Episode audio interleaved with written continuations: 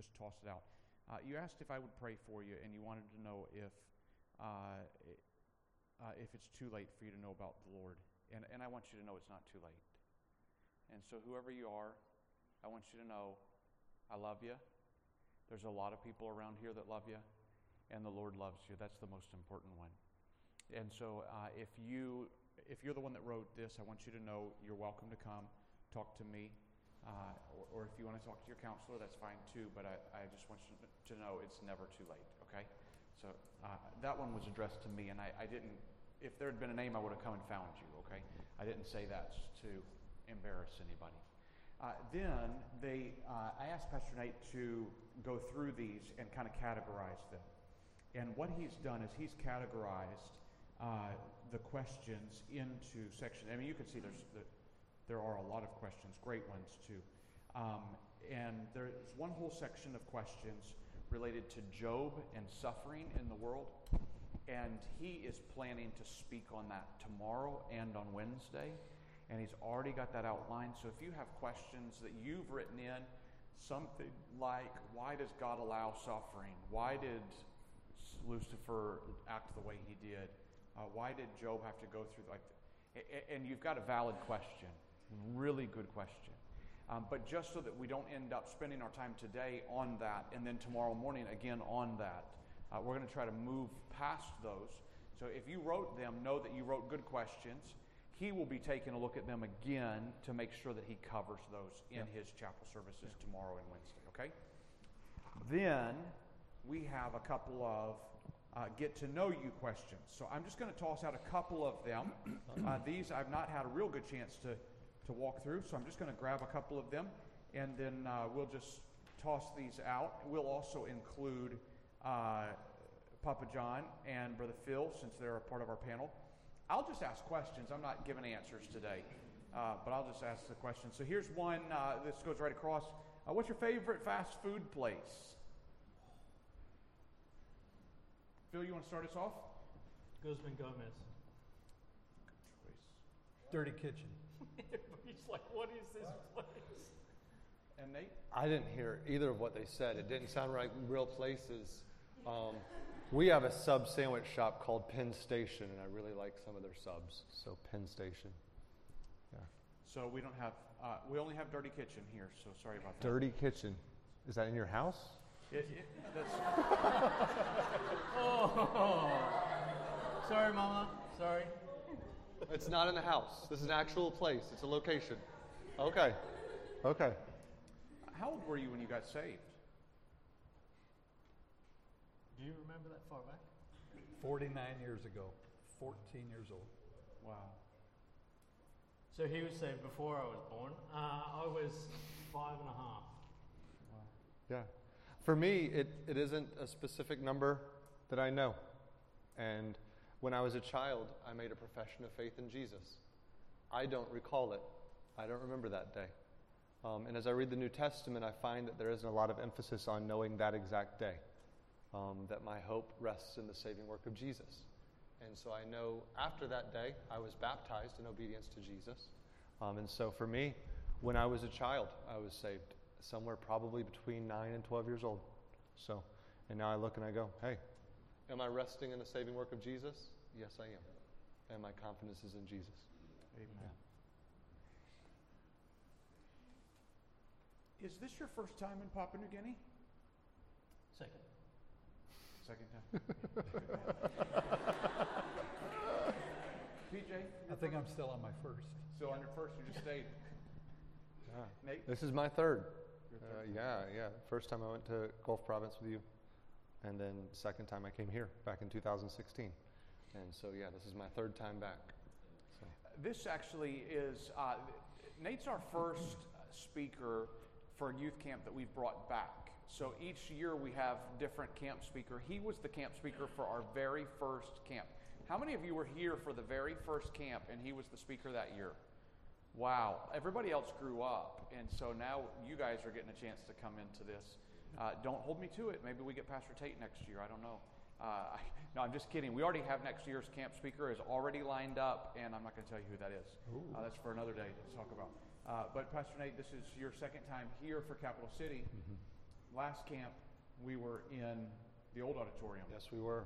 Um, and, and it was a lot more cramped. It was those yeah, it was very snug in there. It was a lot of fun. Lot and of the and the And loud. all the games were on very sharp rocks.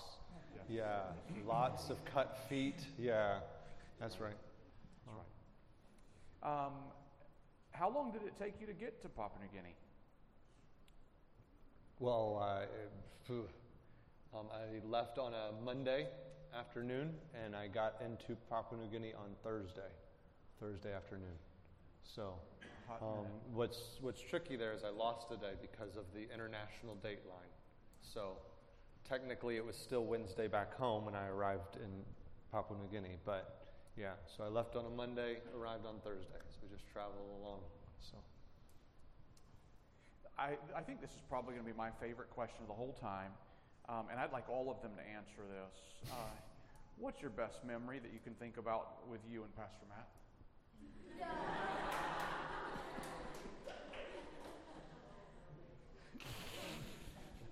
While these guys are thinking, because they have so many to, to pull from, uh, you want to share? Yeah, yeah. So mine, mine isn't necessarily nostalgic like us as, as kids playing Battleship or board games. It's not that. Th- There's a distinct memory in my mind when I was just about um, 18 years old, and my brother Matt came and visited me, and we sat down, and he had one of the hardest conversations he's ever had with me. Um, and at the time, I had not been wanting to follow Jesus. And he loved me enough to look at me and go, You really are acting like a fool and you're making bad decisions. Um, and that's lived in my mind. I've always looked back to that and thank God for an older brother who loved me enough to tell me the truth, to point me towards what was right. Um, so, yeah, that really is favorite memory.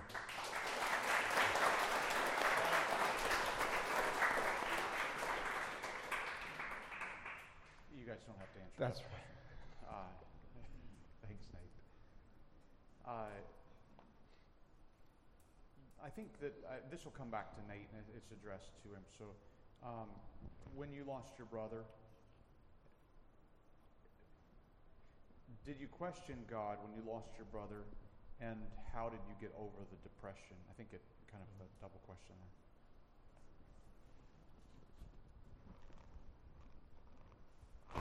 Um, yeah, for those of you who don't know the story, I imagine would most know the story? Yeah, I think. Yeah. Uh, how many people are familiar with the story where our uh, brother passed away? How many of you don't know that? I Yeah. guess if you want to just give a, a, Yeah. a nutshell. Yeah. Um, I was going to mention this in our, our Job series, but I, uh, I was 18 years old and my brother Ben is, was 19. He was just uh, 18 months older than me. And we went to the ocean to see a big cyclone that was coming in. And in the middle of all of that, um, I ended up getting pulled out into the ocean. Um, and I didn't have any board or floats or anything and swam in the ocean in that storm for about three hours. Um, and my brother Ben um, came out to help me in the middle of that storm. And by the end of the day, my brother Ben had passed away. Um, he drowned there in the ocean. Um, for me, that was the start of, of really um, what I would consider my own deconstruction spiritually. Um, and I had grown up in a Christian home with a father and mother who loved Jesus and who pointed me towards Jesus. And in that moment, to feel the loss um, of my brother so immediately just really took my heart and said, I don't know if any of this stuff about God is real. I don't know if the gospel is real. I don't know if Jesus is real, and I'm really not interested in following Jesus. Um, and for the next several years, it was just highs and lows of maybe I'll follow Jesus. No, I really don't want to. Yes, I will. No, I won't. Um, and at times, all out, um, very bold statements of I don't want anything to do with Christianity or God. Um, and so the loss of my brother, I, I think it, it, it really shattered any semblance of trust in God that I had. Um, it really got rid of, in my life, my faith, um, which is a lot of what the point of us going through Job is going to look at. Um, because we'll see Job, who has a God that he trusts in, and he goes through that kind of tragedy. Um, and so, So for me, I did. The tragedy, it, it really undermined my view of who God was, and I had to come to understand who God really is and who God reveals himself to be in the scriptures, not just the idea I had made up of God in my mind. Because the God I'd made up in my own mind can't withstand tragic moments like the loss of a brother. And that's why I left that God to follow the God that I really do trust and believe in. So. Thanks. Do you, do you guys want to share anything, something that, that the Lord used in your life to help you um, to learn how to lean on Him more? Like Nate said, um, we we come up with concepts based on our exposure to things. We come up with a concept of who God is based on what we believe about God. What we believe about God is based on our time we've spent in the Word, our time we've spent with other believers, our time we've spent under the Word, so with Pastor and if we haven't been saturated in that, then what we believe about God is warped. Hmm. And if I haven't spent that time immersed in God's Word, surrounded by, by biblical people that, that want to draw my heart to God, well, then my perspective is wrong. And when hardship does come, my perspective of God being warped warps how I view that hardship. Yeah. That's why it's so important for us to be to be grounded in God's word, because otherwise we're trace, chasing dreams, we're chasing uh, an image, we're chasing an analogy, as opposed to changing, chasing what Scripture says God is. And I would add to that, Solomon said in Ecclesiastes, it's better to go to the house of mourning, a house cry, than it is to go to the house of feasting, a party. Because when you're at a party, just think of this in our context. When you have a party, how many times do you have a preacher come preach the gospel? Mm-hmm. Nobody cares about the gospel at a party, at a birthday party, Christmas party. Hamamasta solistap. But let a house cry come, and everybody's heartbroken, and they say, Pastor, will you come? Will you share the word with us? And God will use, God does not, as Pastor Nate said this morning, these times aren't wasted. They're not abstract. They don't just happen. And God, like Pastor Nate said, God goes, oops, sorry. God is over all of it. And He has a purpose to use in the suffering. Because when you come forth from that suffering, you'll either be one of two things bitter at God or better for it. Mm. But the better won't be because you pulled up your socks, tightened boon, and went through it. No, it'll be because you sought God's face and found the real God, the Bible God. That's, and I, and I think that's the thing, the lesson to take away from your own suffering that you've been through and what you will yet go through in your life. Suffering is common to everybody on the planet, everybody. Mm. But Christians have the unique thing to have their Father walk with them, the Spirit indwell them. And tho- that's very helpful. We're going to move away from uh, some of those personal questions. Maybe it's some Bible questions. Uh, several of you asked some really good Bible questions. Um, so uh, the Bible says not to lie, and I kind of just want to open this across the panel. Not everybody has to answer, but just some input if any of you would like to. The Bible says not to lie, and it says to obey our parents. So when our parents tell us to lie, I'll just let you finish the question. You see where we're headed. I couldn't read the next line, so I forgot my glasses. Sorry. Go ahead. What's your first love? I guess would be the question I would ask. We're told in the Bible to honor our mother and our father. We're told in the Bible to respect our parents. But I'll come back to what is your first love? Do I desire to honor God or do I desire to do what I'm told to do? And it's a difficult position. And it might be a position where I need to go, hey, this is to my parents, this is what I believe based on the Word of God. what you're asking me to do is sin. What you're asking me to do is against what God would have me do. It's, it's difficult. It's a really difficult position to be placed in. But I don't envy anyone that's put into that position. From personal experience, my family weren't Christians. And as we were raising up Pastor Matt, Nate, and the brothers, um, we were told over and over again, you're too strict, you're too restrictive. You need to let those boys do this and that, or they're going to grow up and they're going to hate you, and they're going to hate your God, and they're going to hate church. And that was really hard for me as a young adult, looking at my dad and mom telling me that I was wrong with that and that I needed to just let these guys party. Let them go smoke dope, do whatever. Otherwise, they'd never know what it was and that they would all run away from the faith. And that's a difficult time. And what you have to make a decision is am I going to do what, as Brother Phil said, or am I going to do what God says? Or am I going to. And, and there's no contradiction there. The, the obedi- obedience to parents does not trump the lying. If your parents said, kill the guy next to you, you're like, okay, no, thou shalt not kill. I, can't, I don't violate one law to keep the other. Mm. You keep both laws. So honoring your parents in that situation would be to say, Mom and Dad, I think that's a lie. And lying is against what God said. So I'm not disobeying you. I just don't want to disobey God. And I know that you could have consequences for that, but choose the consequences wisely. Uh, some practical things about how, how do we begin studying our Bibles? Uh, or how do we study our Bibles? Phil did a great job over many years of teaching our young people how to study. Um,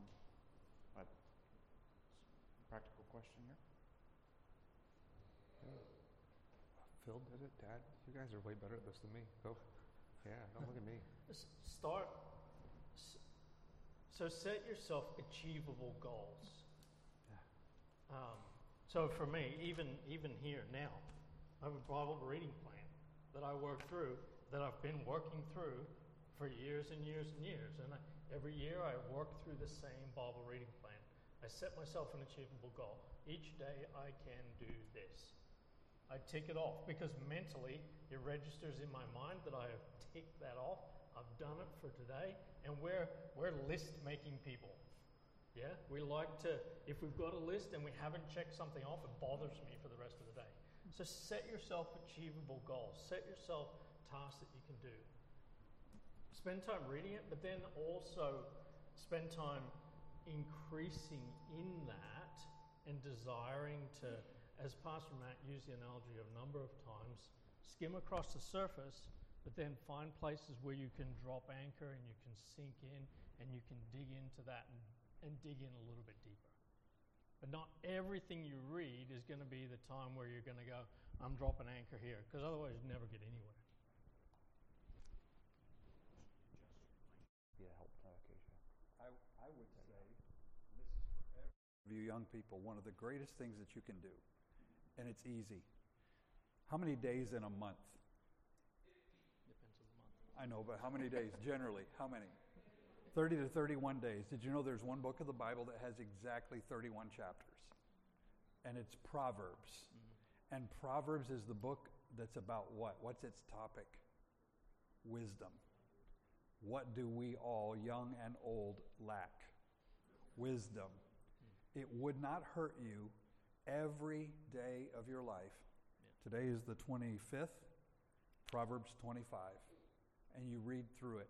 Because Proverbs is like these one and two sentence things that just speak a truth. Mm-hmm. And, you sp- and if you just grab one of those in the chapter a day, it's going to help you. But if you read that, you'll read through Proverbs 12 times in one year, 120 times in a decade.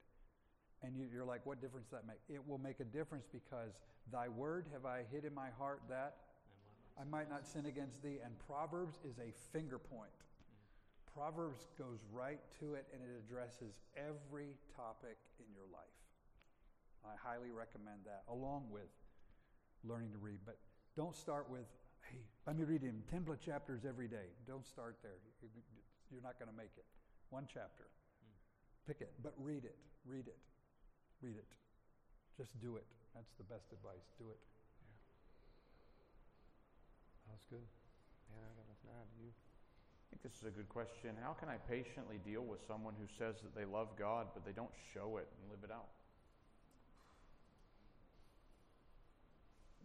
I'm thankful that the camper has added the word patiently. How can I patiently? Matthew 11, how does Jesus describe himself? So, as I'm patiently waiting for this person that I love and that I care about, how is my attitude? How do I how do I view that person? How does and, and as a believer, my reference point should be Christ, shouldn't it? That should be my reference point. That's what I'm I'm trying to mirror. So when I look at Christ, how does he describe himself? Well, Matthew 11, he describes himself as meek and lowly, as humble and approachable. So for that person who is a believer, I hope, for that person who's a believer who's struggling to, to live out the fruit in their life, the greatest way that, that they can see it is by me living a lifestyle that's like Christ. And Christ says, mm. be humble and be approachable so that they can come to me. Because if I'm resistant, if I'm pushing back, if I am fighting them, they're going to run the other way, aren't they? Be humble and approachable. Amen. I think that's exactly what Paul tells Timothy too, right? And so he says, this is 2 Timothy chapter 2. If you wrote that question, you go read 2 Timothy 2, verse 24 to 26, the end of chapter 2. He says this And the servant of the Lord must not strive, but be gentle unto all men, apt to teach, patient. Hear this in meekness. That word meekness again is the same as gentleness, what he just said. Meekness is gentleness and humility. In meekness, instructing those that oppose themselves. Now, here's the key we imagine that in correcting somebody, we're going to get them to stop doing it. You and me don't change people's hearts. Mm. Only one changes hearts, and that is God. By the power of His Spirit, he might work in them when you tell them the truth through gentleness and humility. He might. He might choose not to. They might resist him as he seeks to work, which is why he says, in meekness instructing those that oppose themselves, if God, peradventure, will give them repentance to the acknowledging of the truth, that they may recover themselves out of the snare of the devil who are taken captive by him at his will. So, what is our responsibility? Patience, gentleness, humility, and pray that God will save them from it. Pray that He'll do the work to change their hearts. And don't count. If you think you're going to try to do it, when it doesn't happen, you're going to get mad. You're going to get disappointed. You're going to get frustrated. You're probably going to sin against Him. It's God's work. So you do your part and then pray and trust Him. Hmm. I'd like to take off from that and then ask this next question because I think that there's an aspect of this that we need to be careful about. So here's the question regarding forgiveness. It says, I have a question about forgiveness. If someone continually wrongs you, is it okay to give them some space without forgiving them? Or maybe like if you need some space because they continuously wrong you? Well, why am I forgiving them? Am I forgiving them because they came to me and asked me to said sorry or whatever, or am I forgiving them because I'm preferring them above myself? What's my motivation or my reasoning in forgiving them? If I'm not forgiving them because they haven't come to me, well, then I need to check my own heart. So I need to forgive them and I need to allow them. I need to, again, in that, that gentleness, in that humbleness, in that meekness, in that being approachable, I need to let go of what they've done to me and trust that, that God's going to work through this. God's growing me, and hopefully they're allowing Him to grow them too. I would, I would think too, because I don't know how the question came in your mind.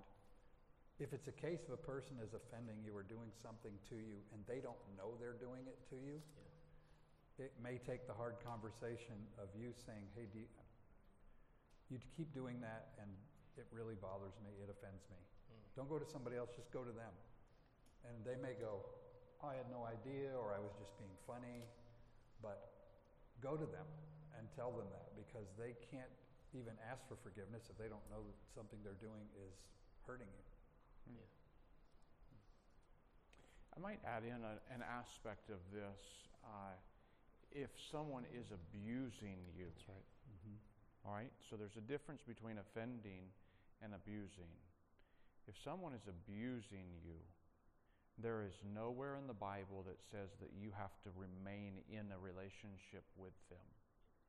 It doesn't matter whether they're a family member or some friend of the family or a friend that you have at school or there's no need for you to remain in that. You are an image bearer of God. And God has put people in your life to help protect you. And those people who are supposed to be protecting you will want to know about it. And they will help to protect you if, they do, if they're doing the right thing. And so, all of these things that we've said about forgiving are not in the aspect of abuse, they're in the aspect of offense. Someone can say something and it's offensive. That's very different than somebody abuses you. Uh, here's another question uh, Is it bad to be in a relationship? I know this one actually is addressed to me. I'm going to kind of toss it out to these guys. I, I think most of you know how I would answer this. Is it sin to have a relationship? And I think that that would be as in a boyfriend or girlfriend. Is that a sin? Just straight up have a relationship? Is that, and, and again, let's take this and point it in a, in a direction that opens us up more. Is that relationship, am I putting that above my relationship with God? If I'm placing it above my relationship with God, it's not right. It's not wrong to have a relationship. It is wrong to have a relationship if it is above my relationship with God. If, if within that, the context of that relationship, I am in some way resisting God, I am in some way pushing away from God, in some way it's not drawing my heart to God, then I would say you need to, have a look at that relationship and, and question whether that's right for you. Uh, I would also follow with, the, again, with what Solomon says in Ecclesiastes everything has a time and a season. And if you're a young person that's in school, if that relationship hinders your academic studies, or get this, hinders your, rela- hinders your relationships with other people. There's a time in your life for guys to hang out with guys and be with guys and enjoy your time. But, oh, sorry, I can't come. Mm. Got my girlfriend and we got a text. You're missing the time to be a young man with your friends. And, I, and that in the context of you guys doing things that are not bad. And the same thing for the ladies. You could have time being just being a young person. Because all of us will tell you here that when you hit a certain mark in that relationship, if it con- consummates in a marriage, life changes and there's no going back to all the things that you wish you had done when you were younger. Life comes at you fast. And this is all just, this is human side. I'm not even talking about spiritual side.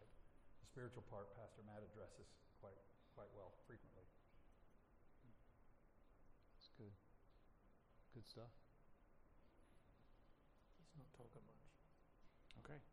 You need to give. I can him answer. I can give more answers. I just feel like that what you guys say is so helpful. Enough. I don't need to add anything. Well, Yeah. w let's stay in the line of uh, boyfriends, girlfriends for another question here, if you don't mind. Um, why do, and, and feel free to take this question and spin as you need. Uh, why do girls and boys get obsessed in peer groups and they don't say no to anything?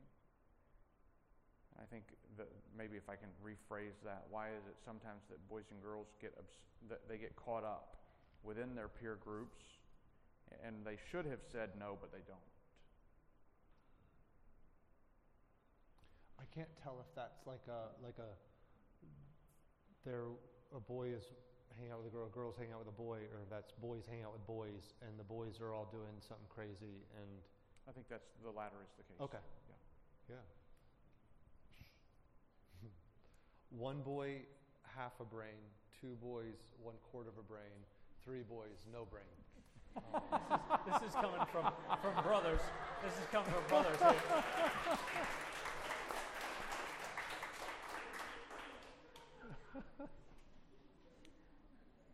Every person is made in the image of God. Every person has a mind and has a heart.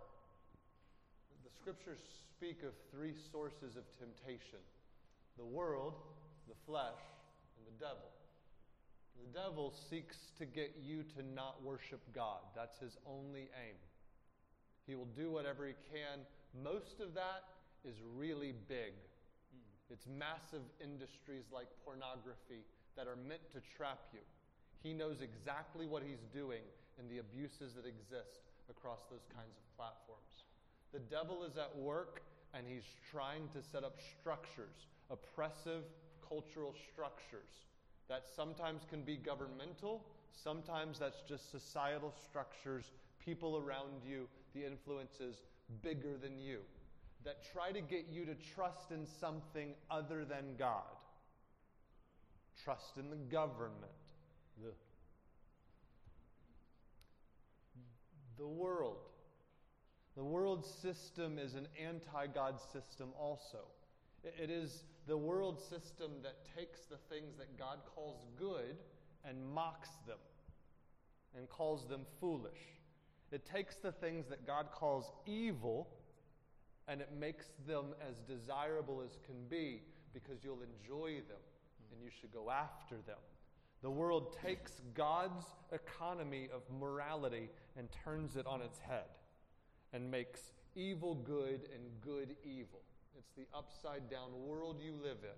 So that laughing at things you have no business laughing at becomes normal because of a worldly influence around you. Hmm. Being prideful when you should be humble becomes normal because the world around you. Being greedy, wanting things, materialism is all world system stuff because, again, instead of saying, I'm contented in what God has given me, I need more, we live again by the world. So the devil, the world, the flesh. The flesh is you. Hmm. Inside of you, from great grandpapa Adam, we have the flesh. From the fall, our hearts are broken. We are grotesquely deformed image bearers. That our hearts naturally are inclined to believe the lies of the world and to fall for the tricks of the devil. So that we, with our broken flesh, see it and then go, oh, that's going to be good. And like great grandmama Eve, we say, I'll try a bite. So when you're with friends, why do peers with other peers? Because typically, once that group starts getting together, the influences of the world get less and less pushed back and become so normalized that for somebody inside of that group to actually stand for Christ and say, I will do what's right, to uniquely stand up and not give in to those temptations, it is rare. And so what you find is the pressure of the culture around you, of friends, causes many people to go, I know what I believe, I know what I should do, but I don't want all of my friends to think bad about me. I'll just go along with what they've said.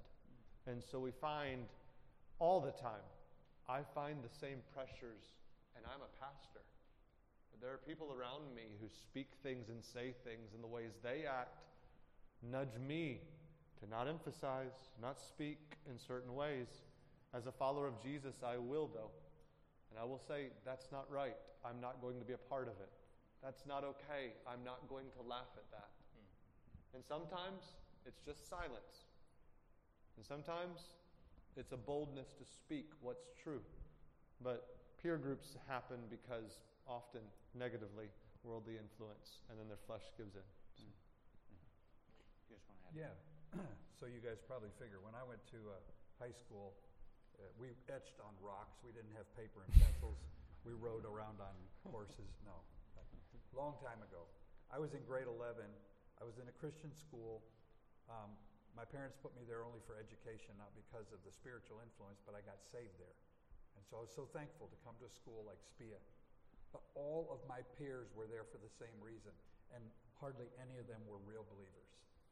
And as I began, after I got saved, I began to watch how they behaved, and I'm like, you can smoke and drink beer and still be a Christian? And mm. then they were doing all kinds of other boy and girl stuff, and I'm like, this is okay? And there was one voice, one voice in our class group of about 35 people. His name was Mark. He was grade nine. And Mark would just look at us and go, guys, we're not supposed to be doing that. We're Christians. We're supposed to live different than the world. And they would call him down. And he made an impact on my life that lasted to this day. Mm. Because wait a minute, if Mark, I mean, Mark is saying out loud what I'm reading in my Bible, and I've only been saved a few months. Mm. And I'm like, is that that really? And I didn't realize that three years later I would be in the military, and I'm the only Christian and being the only Christian, the entire peer group is getting drunk, drunk and chasing women and kind, kind passing. That was how we lived. And it made it an easier decision for me to just say, guys, I don't do that. I'm, I'm a Christian. And they were like, what's that? And I remember even one day at work, I was with my immediate boss, and he said, drive me someplace. So I'm driving him, and we get in the vehicle, doors close, I start driving, and he yells at me. He goes, What's the matter with you? I'm like, uh, I don't, what, what do you mean, specialist? And he goes, You don't drink beer, you don't chase women. What's wrong with you? And he meant it. He wasn't joking. And I got to share the gospel with him. Hmm. How that Christ changed my life. You don't have to go with the bad peer group. Hmm. As has been said before, you be the peer pressure. You be the one that goes, no, we're not going to do that. We're not going to do that, are we? We're not going to do that, are we? Mm. And let and you be the peer pressure for what's right and what's godly. And I'll tell you this, you will never regret that you did that. Hmm. Anything you want to add? No. I, have got two questions here. I think they follow on each other. Uh, how often do you ask for strength? Feel free to stay in that vein. Or add into it this other one is it normal to be afraid of the future when, even though you've gotten saved? I'll say it quickly multiple times a day, seriously, especially before doing certain things. But I want to be aware. I might be tempted here. I might be tempted to quit. I might be tempted to say the wrong thing or have the wrong attitude. Multiple times for strength. And what was the second part? Was is it normal to be afraid of the future, even though you've been saved? Yeah, you're, you're still in your body. Your body is still scared. And that helps you to grow in your faith because you're like, God, I have no control over the future, but you do. And some of you know the song, I, I know who holds tomorrow, but I and I know who holds my hand. If he's in control of the future, then he is the big God over the whole thing. Yeah. Um, when you have that fear, just hold his hand because he's got a hold of you. Yeah. I pray for strength and I pray for wisdom mm. daily because we need to be wise in our dealings with other people. We need to be wise in the decisions that we make. And then we need to have the strength to use that wisdom in a manner that glorifies God to to fight through those situations and circumstances, whether it's temptation or whether it's just dealing with something that, that's difficult. Um, we need to have the strength to be able to do that. And so, yeah, that's a constant prayer that, uh, that I pray for. Following that thought, um, since you're a believer, and we as believers, why, why do challenges and temptations just keep coming up over and over and over? For my good and His glory. If we just stayed the same always, then we're not growing, are we? Yeah. where, where any, any organism is meant to grow. And as believers, as followers of Christ, we are meant to grow or be molded and shaped into the image of Christ. Mm. The way that God does that is by continually stretching us, continually expanding those boundaries so that we become more Christ like. If I'm not being challenged, then I'm not going to grow, am I? There's one question. Uh, why is David called a man after God's own heart?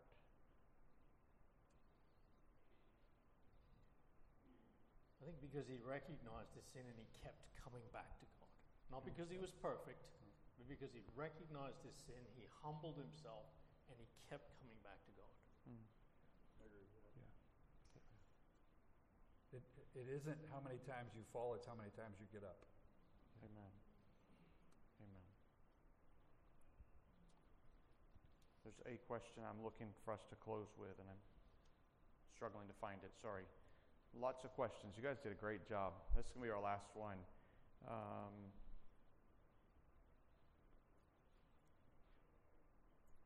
here it is. If you could have a superpower, what would it be? It was on there. I just read it. Uh-huh. Mine's really simple. It's always been the same. I'd love to know how somebody was going to respond to something I was going to say. Because then I could be like, well, change it. What if I said this? So I want like the Doctor Strange see into the future and how many millions of possibilities. That's what I, I just want. But just with conversation, I don't really want to like fly or anything. Ugh. Like I'd be scared of heights. So yeah, no. No, that's good. Superpower? Never thought of it, but I guess I would like to fly. Aren't you scared And of I'm heights? scared of heights, but I figure that'll come with the superpower. Yeah, you'll get over it. That's Enough right. exposure therapy through practice, flying. Yeah. Get them up there more. I'll start here and That's then right. my way up. I think this is one that a lot of other people have already, and maybe I lost. But the ability to grow hair on my head.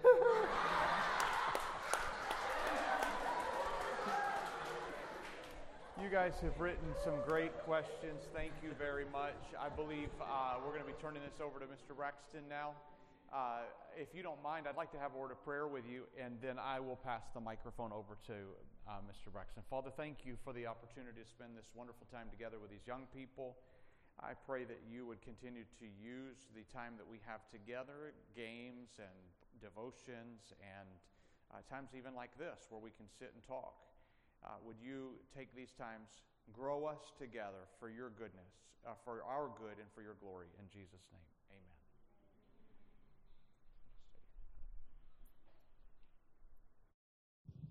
Thank you, Pastor Matt, Brother Phil, Papa John, and Pastor Nate. I think from here we're gonna have free time uh, till two forty-five, and then from there we're gonna have a um, team team meeting and then have game. So now you have free time till two forty-five.